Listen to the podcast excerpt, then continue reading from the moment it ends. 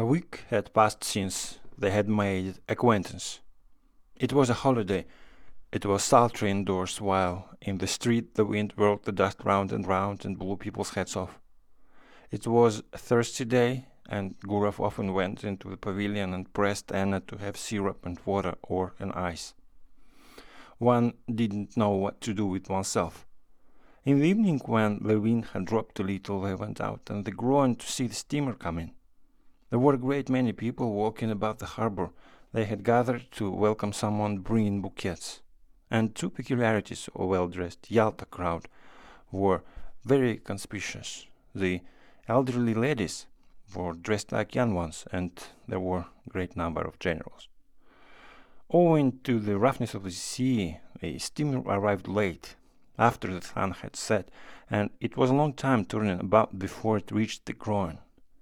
Anna looked through her lorgnette at the steamer and the passengers, as though looking for acquaintances, and when she turned to Gurov, her eyes were shining. She talked a great deal and asked disconnected questions, forgetting next moment what she had asked. Then she dropped her lorgnette in the crush.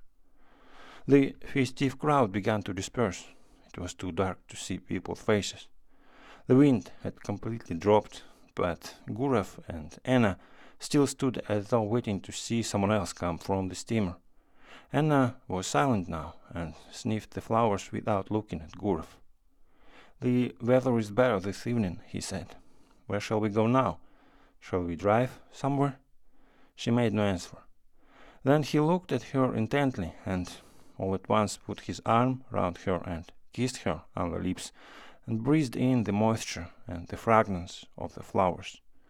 And he immediately looked round him, anxiously wondering whether anyone had seen them. Let's go to your hotel, he said softly, and Boss walked quickly. The room was close and smelt of the scent she had bought at the Japanese shop.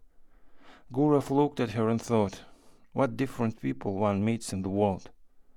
From the past he preserved memories of careless, good-natured women who loved cheerfully and were grateful to him for the happiness he gave them, however brief it might be, and of women like his wife, who loved without any genuine feeling, with superfluous phrases, affectedly and hysterically, with an expression that suggested that it wasn't love nor passion, but something more significant, and of two or three others, very beautiful, cold women, on whose faces he had caught a glimpse of a rapacious expression and obstinate desire to snatch from life more than it could give. And these were capricious, unreflecting, domineering, and unintelligent women, not in their first youth, and when Gurov grew cold to them, their beauty excited his hatred, and the lace on their linen seemed to him like scales. But in this case, there was still the diffidence, the angularity of inexperienced youth, an awkward feeling, and there was a sense of consternation as though someone had suddenly knocked at the door. The attitude of Anna, the lady with the dog, to what had happened was somehow peculiar, very grave, as though it were her fault, so it seemed, and it was strange and inappropriate. Her face dropped and faded, and on both sides of it her long hair hung down mournfully. She mused in a dejected attitude like the woman who was a sinner in an old-fashioned picture. It is wrong, she said. You will be the first to despise me now. There was a watermelon on the table. Gurov cut himself a slice and began eating it without haste. There followed at least half an hour of silence. Anna was touching. There was about her the purity of a good simple woman who had seen little of life. The solitary candle burning on the table threw a faint light on her face, yet it was clear that she was very unhappy. How could I despise you? asked Gurov. You don't know what you're saying. God forgive me, she said, and her eyes filled with tears. It is awful. You seem to feel you need to be forgiven. Forgiven? No, I'm a bad low woman. I despise myself and don't attempt to justify. It's not my husband, but myself I have deceived, and not only just now. I have been deceiving myself for a long time. My husband may be a good, honest man, but he is a flunky. I don't know what he does there, but I know he's a flunky. I was 20 when I was married to him. I've been tormented by curiosity. I wanted something better. There must be a different sort of life, I said to myself. I wanted to leave. I was fired by curiosity. You don't understand it, but I swear to God, I could not control myself. Something happened to me. I could not be restrained. I told my husband I was ill and came here. And here I've been walking about the hour days like a mad creature, and now I have become a vulgar, contemptible woman whom anyone may despise.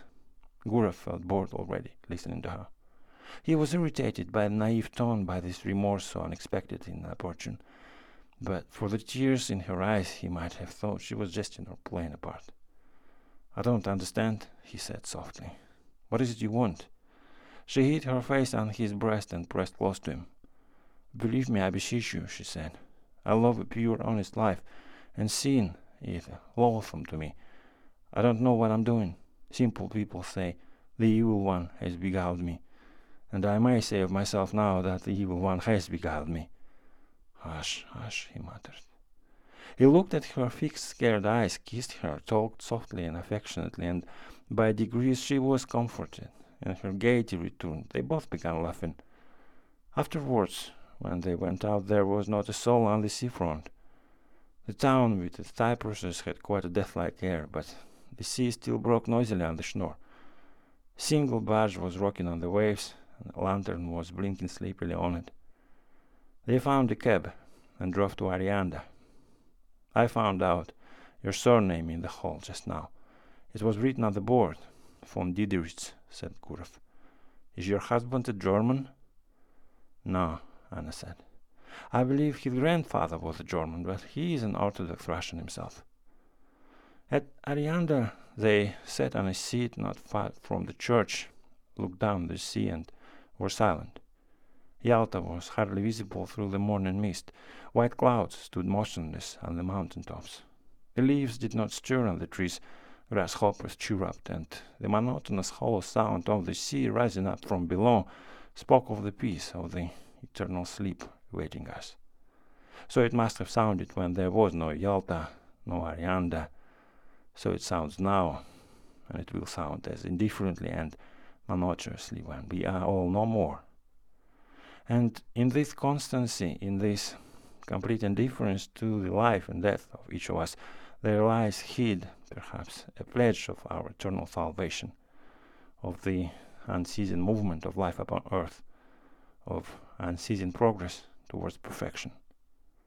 Sitting beside a young woman who, in the dawn, seemed so lovely, soothed and spellbound in these magical surroundings sea, mountains, clouds, the open sky Gurov thought how in reality everything is beautiful in this world when one reflects.